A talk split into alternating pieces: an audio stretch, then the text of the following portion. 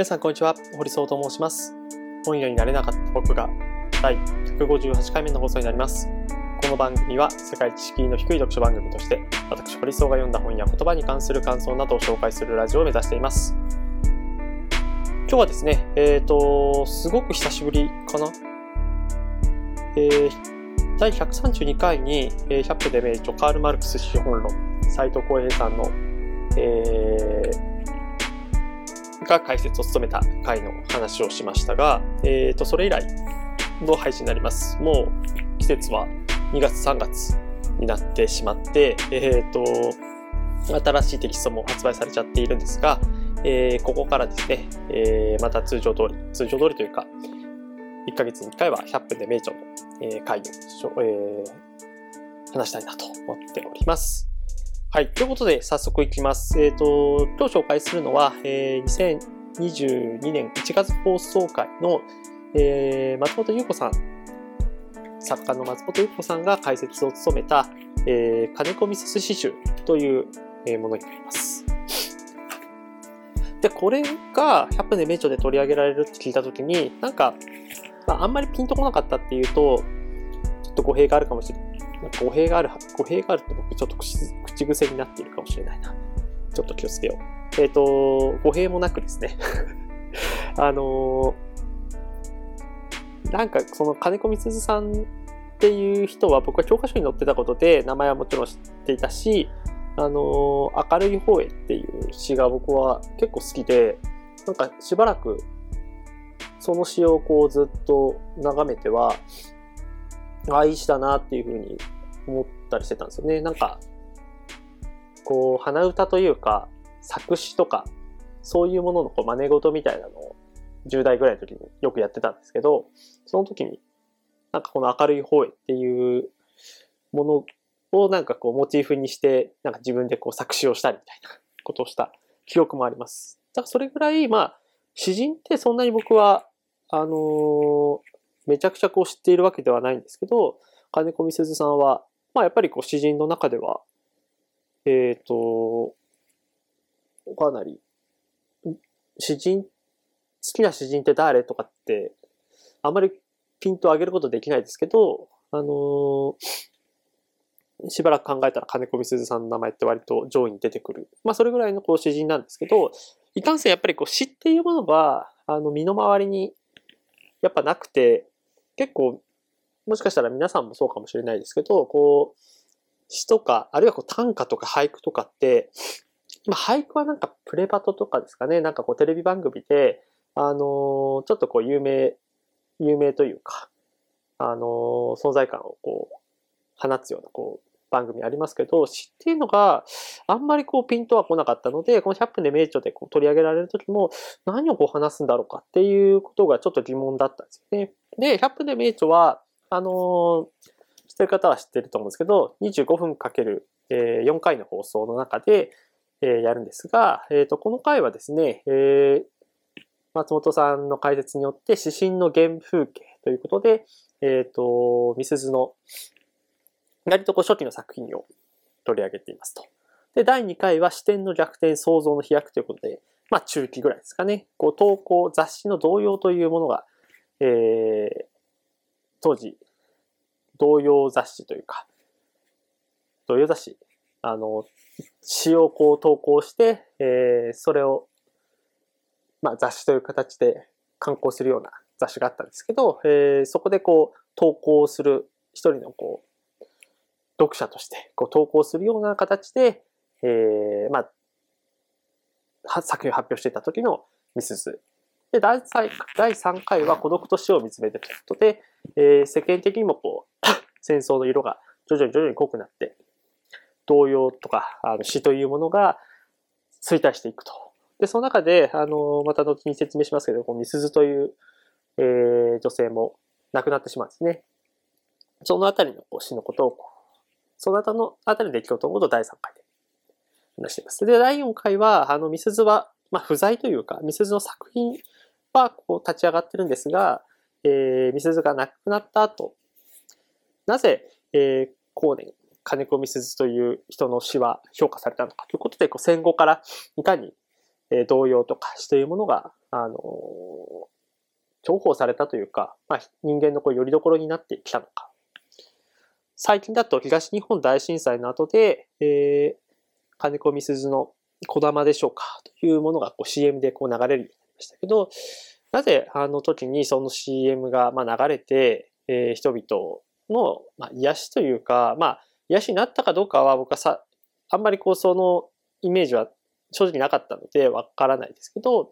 その AC のこう CM の中で流れたのか、その効果というか、その力はどんなところにあったのか、みたいなことがこう書かれています。はい。で、えっ、と、まあ、さっきも言った通り、鈴の詩はこうなんか柔らかくて、なんかこう心にさっとこう届くような、そういうこう柔らかい詩だなって思ってたぐらいなんですけど、金子みすずがこう生きた時代背景とか、26歳で実は、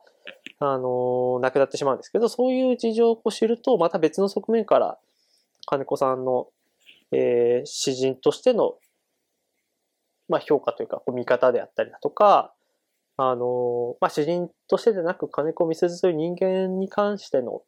まあ、苦悩というか、まあ、そういったものにこう共感しながら、じゃあ、現代って、そういうこう表現する上で、なんかこう支障になってることってあるのかなとか、表現ってそもそも何なんだろうかっていうことをこう考えるための一ついいテキストになるんじゃないかなというふうに感じています。で、えっと、今日は二つぐらい、あの、僕がこう印象に残ったものをご紹介したいなと思ってます。あんまりこう、作品の結構ですね、第1回と第2回では、この松本さんが、松本優子さんが解説で、みすずの詩があの、すごく天才的なひらめきがあったりだとか、こう俯瞰で物事を、えー、見ながら、視点をこう、行き来しながら、えー、さらりとこう書いている。そういったその詩の才能について、えっ、ー、と書いてるんですが、まあ、そこはぜひですね、こう番組、あの NHK オンデマンドとかで見ていただきたいんですけど、なかなか僕はそこまで、あのー、ミスズの詩をこの100分で名著の中で、あの、噛み砕けたかといったらそうではないので、どちらかというと、まあ、ミセズのこう生き方とか時代背景についてのことを、えー、少し紹介したいなと思っています。で、一つ目は、あの、僕やっぱり印象としてはやっぱり、なんか今って現代の作家って、あのその人の人格とか時代背景でどういうことを思ったのかっていうことを割とこうカモフラージュするというか、隠すというか、そこに対して問題提起は多分あるんだろうけれども、その人のこう人格が、まあ、見えないようにっていうと、あの、違うのかもしれないですけど、そことはちょっと一線をこう隠すような書き方をこう、えー、してるんじゃないかなっていうふうに思っています。もちろんこう今ツイッター、SNS とかでこうやってたりするけれども、例えば浅井亮という作家がいて、浅井亮はなんでこの性欲という作品を書いたのかっていうところに対して、浅井亮のこう人格っていうのはそこまでがっつりこう見えているかって言ったらそんなことはない。あのーラジオパーソナリティとかでこうトークとかしたりもすることありますけど、なんか、その、なんでこの浅井亮という人物が、こういう性欲みたいな作品をこう書けるんだろうか。うん、みたいなことを、静止、この死生観みたいなことをこう描くことを、どういうことを、なんか常に考えてるのかなっていうのは、なんか情熱大陸とかでと、浅井亮さんのことが、あの、取り上げられても、いまいちこう、わからない。まあそういうことって結構まあ今の作家、まあ今を生きている作家だからこそそう、こう、その作家も変化するからこそそう見えづらいっていうのはあるかもしれないですけど、それに比べると比較的金子みすずというのは、その時その時のみすずの状況っていうのをこう反映したような詩にも、こう、その時の状況が反映されたような詩になっているような、えっ、ー、と、感覚を、えー、僕は抱きました。例えば、えっ、ー、と、光の籠という作品が、え大正15年に、えー発表されています。私は今ね、小鳥なの。夏の木陰、光の籠に。見えない誰かに飼われてて、知ってる歌、知っているだけ歌う歌う。私は可愛い小鳥なの。光の籠は破れるの。パッと羽さえ広げたら。だけど私はおとなしく、籠に飼われて歌ってる。心優しい小鳥なの。で、これはですね、あの背景が結構あってというか、こう大正15年、1926年ってすごく時代的にもみすずにとっても大きな時期だったんだろうなっていうことをなんか、あの、彼女の人生を紐解くと、えっ、と、感じます。というのも、大正14年から金子みすずは雑誌のこう同様というものに、え、詩を投稿していて、え、初期の頃から、あの、選ばれてたんですよね。あの、優秀な作作家だねっていうことで、詩がこう、えー、発表されていたんですが、大正14年からこう選ぶ人が変わっちゃったんですよね。で、それで14年からもう一気に、あの、本当にこう分かりやすく、このキャップで名著のこうテキストに雑誌同様投稿欄での入選順位っていうことでこう書かれてるんですけど、本当綺麗に大正14年から、えー、金子みすずさん、ほぼ選ばれなくなっている。推薦の1というところはもう大正14年からもう1回だけ。これまでは大正12年、大正13年で、えー、15ヶ月間の中で4回もこう選ばれてたので、これ1回しか選ばれなくなってしまった。で、そういう、えー、虚しさであったりとか、投稿仲間。まあ、こう、いわゆるなんか今、ラジオリスナーみたいな感じで、えー、はがき職人みたいな感じでこう選ばれたりするじゃないですか。まあ、そういう人たちがこう面白いっていうことで、えー、し、まあ多分当時はそこからこう、新人を発掘して、刺繍を作って、え、売っていくっていうこうビジネスモデルだったのかもしれないですけど、投稿仲間がこう刺繍を出版できているんですが、ミスズには書籍化の話がなかったと。で、これは女性詩人というのがその当時そこまでこう需要がなくて、え、編集者とか出版社によって、え、ミスズの詩をまあ発行しても売れないんじゃないかっていうえー、目論みが、目論みというか予測が立ったので、まあ仕方ないといえば仕方ないのかもしれないですけど、やっぱりその時代性みたいなところで、えー、ミセズはなんで自分にはこう書籍化がないんだろうということでこう苦悩すると。ちなみに大正15年の、えー、2月にはですね、ミスはこう結婚するんですね。で、えっ、ー、と、同年秋に子供を出産して、えー、まあ育児に追われていくということがこう増えてきます。で、プラス、えっ、と、大正15年7月で、えー、童話、雑誌童話そのものがこう予告なしで廃刊となったりとか、えー、秋には大正天皇が崩御するということで、えー、結構この大正15年っていうのはいろいろなことがこう変わっていくような年だなと思っています。あ、そうだ。それ先ほどの光の籠っていうのは、あの、今、読み上げましたけど、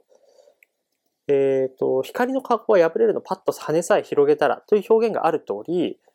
別にその、閉じ込められているわけではないんですよね。えっ、ー、と、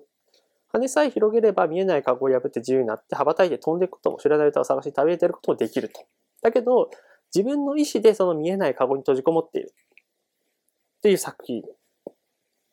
で、それは、その結婚して家族ができたとか、そういう状態の中で、えっ、ー、と、おいそれと、その生活を、まあ、捨てるというか、その、当時のこう女性が家庭の中で、えー、生活をしていかなくちゃいけないっていう、そういうものを打ち合うという勇気は持てなかった。で、これはその時代性とかを無視しても、その小さな空間でおとなしく変われていること、おとなしくこう過ごす可能性っていうのがもう 1%, 1可能性しかないけど、可能性は手を伸ばせばあるんだよね。この会社辞めたら、もしかしたらこっちの可能性にこうかければ、なんか自分は飛躍するかもしれないみたいな。だけど99%失敗するっていうのがなんとなくこう予想できるので、じゃあまあおとなしく今の生活を続けていくかっていうその選択することのこう虚しさっていうのは、なんかこう多くの方々がこう共感を寄せられる部分、可能性というものがなんか、まあ、隣の芝が青く見えるということなのかもしれないですけど、みすずにとっては、やっぱりこう自分自身にこう才能もあって、評価してくれる人もたくさんいる中で、なんかもっとこう、思い切ってこう東京に出れば、あの、チャンスは伺えるかもしれないっていうことを、まあ、この大正15年にその選択はせずに、えー、山口県でこう、暮らし続けるということをやっていくんですが、と残念ながらですね、あの、その5年後、昭和5年に自死、4年後かなえっ、ー、と、自死、自分で自殺をしてしまいます。夫から性感染症の臨病というものを、夫からこう移されて、臨病を患ってしまうと。でそれはこう入院するほどこう深刻なもので、まあ体もこう不調になるし、で、まあこうその傍らこう育児をやらなくちゃいけない。で、夫は夫で、えっ、ー、と、もともとは、あの、親族の、えー、書店の店員だったのに、えーと、その折り合いがこう悪くて、で、自分でこう事業やると。で、自分で事業やり始めたら、えー、妻のもとにこう帰らなくなってしまった。まあそういうストレスもまあ、自死をしてしまうという。そういうなんかこう、やっぱりこう晩年のみすずの歌っていうのはだんだんだんだんその孤独とか死とか、そういうもの、初期は軽やかな作風が目立ったのが、だんだん孤独とか死とかを感じるようになっていったっていう、なんかそのみすずのこう状況をこう、ストレートにこう反映したような詩というものは、なんかやっぱりこう心を、なんかこうダイレクトに打つものがあるなっていうふうに感じます。で、もう一点は、えっ、ー、と、なんでまあ、だから生きている間には、みすずの詩集は、えっ、ー、と、一つも出版されなかったですね。自分でこう、えっ、と、詩集らしきものをこう、一つ一つこう写して、なんかこうセレクトし、他の詩人の詩とかもこう選んで、こう、詩集みたいなものを自分でこう作るっていうことはしたんだけど、でも、こう印刷をされてっていうようなことではこう出版されなかった。だけど、多分今は、あのー、当時のこう、みすずの師匠というか先生とか、あるいは、えっ、ー、と、同じく、えー、時を生きた人たち、島田忠夫とか、佐藤義美とか、まあいろいろな人たちがいて、もちろんこの文学にこう詳しい人たちは、えー、彼らの存在も知ってるんだろうけれども、それよりも、えっ、ー、と、金子みすずという名前の方が知られている。それはやっぱ後年評価されたからだと思うんですよね。で、なんでそういうふうにこう評価されたのかっていうのは、こういろいろな要素があるんですけど、そもそもこう戦争の時に、あの、童謡とか詩というものは、ニーズがどんどんなくなっていって、こう自由な心情を歌うっていうよりは、みんなで、えっ、と、一つの、まあ、戦争に向かって突き進んでいくんだっていうものがこう、まあ、評価されるようになったので、えー、と詩、童謡そのものが、えー、衰退してしまった。だけど戦後から復興するにあたって、えー、童謡というものが復活します。で、同時代の作家は、ことごとく戦争の間では戦意高揚のこう作風になっていく中で、まあ、童謡というものが復活していって、例えばこう犬のおまわりさん、ゾウさん、トンボのメガネみたいなのは、えー、戦後から出てきたものになります。で、技術的にもこうレコード、ラジオに比べて、えー、昭和20年代から40年代、こうテレビというものが新しくこう出てきて、画面を通じてっていうものが、あの、目立つようになってきたとで、もう一つ、で、その中でこう世の中がちょっとずつ明るくなっていったという背景に加えて、大正時代に童話をこう、雑誌の童話を愛読していた少年たちが詩人や編集者になっていって、金子みすずのことを、まあ、知っていたということは結構大きかったのかなと思っています。昭和45年に、えー、と初の詩集が出て、昭和57年に雑誌童話のこう復刻版が、えー、と全冊刊行される。で、その後で、弟のガスケ。この人はまた、実は別の回に、えー、と放送しようかなと思ってるんですけど、弟のガスケという人が、えっ、と、ミスズの詩を世に出そうということで、こうずっと尽力をしているんですけど、彼が童謡詩人、児童文学作家の、まあ、矢崎節夫と、えー、と一緒に、えー、働きかけて、昭和59年3月に金子みすず全集というのが発行されます。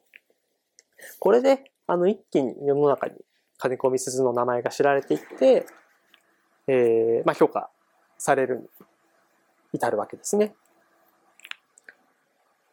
で、平成15年に仙台、えーと、みすずの生まれ故郷の仙崎ということで、